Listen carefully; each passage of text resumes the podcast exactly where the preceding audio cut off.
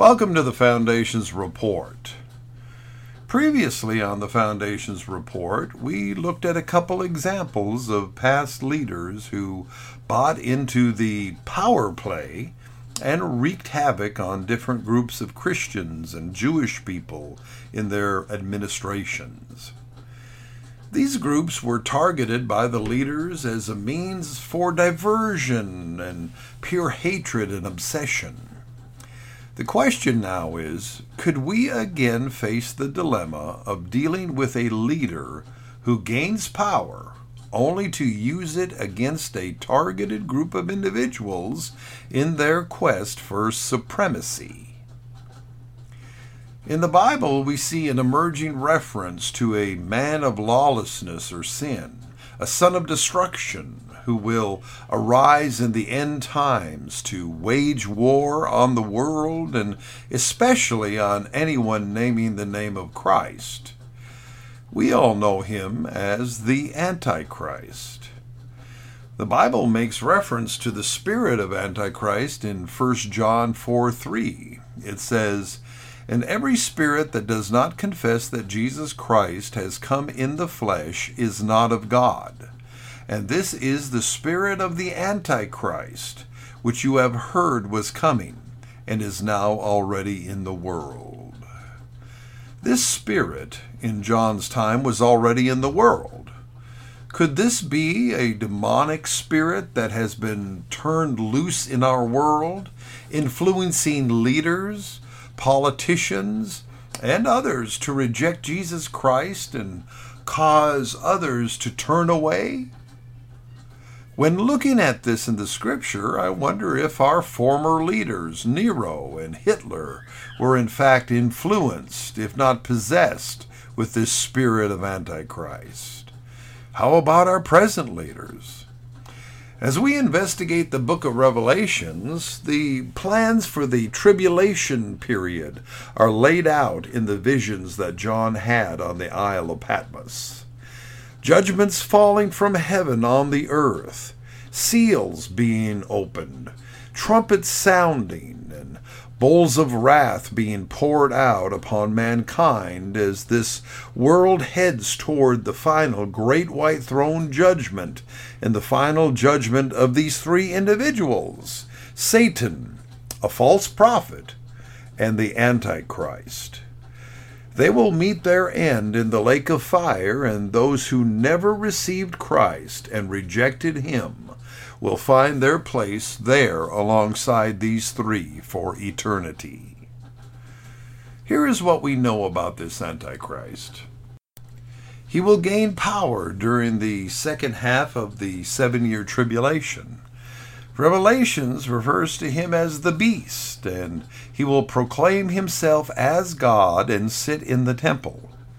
The false prophet will be in league with him and cause everyone to worship and serve him. He will cause everyone to receive a mark in their hand or forehead that without it will not be able to buy or sell. The number of this mark, according to Scripture, is 666.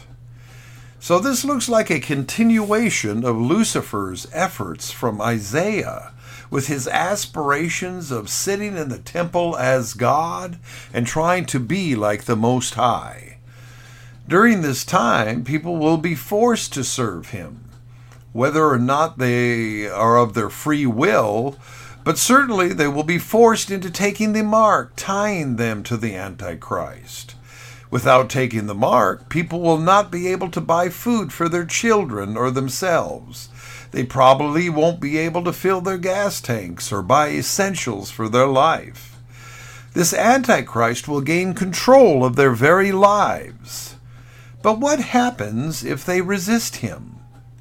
In Revelation 6 9 to 11, the Bible tells us, when he opened the fifth seal, I saw under the altar the souls of those who had been slain for the word of God and for the testimony which they held. And they cried with a loud voice, saying, How long, O Lord, holy and true, until you judge and avenge our blood on those who dwell on the earth?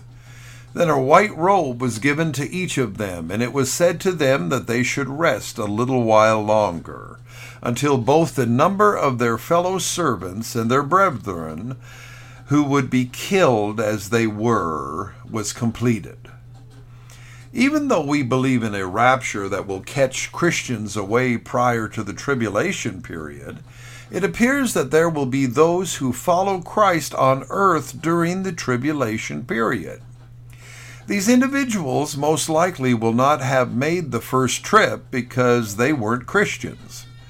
They will probably know they shouldn't take the mark of the beast and will end up as martyrs for the cause of Christ during this time. These will be both men and women and children who are killed. We know the end of this story, but those who are not in Christ may have to live through it and face this leader in the near future. When is this going to happen?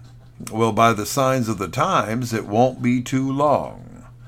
So if you do not know Christ and suddenly hear about a lot of people disappearing on this earth, you will have to go through the tribulation and make the choice of either taking the mark and a few years later being tossed into a lake of fire, or rejecting the mark and maybe even watching your children die as well as yourself in order to live with Christ forever. The choice is yours, but I personally would like to go up with the first load. The Foundation's report is heard daily, Monday through Friday, on the Foundation's podcast Facebook page and on the Foundation's channel on YouTube and on various podcast distributors via audio feed. Be sure to tune in.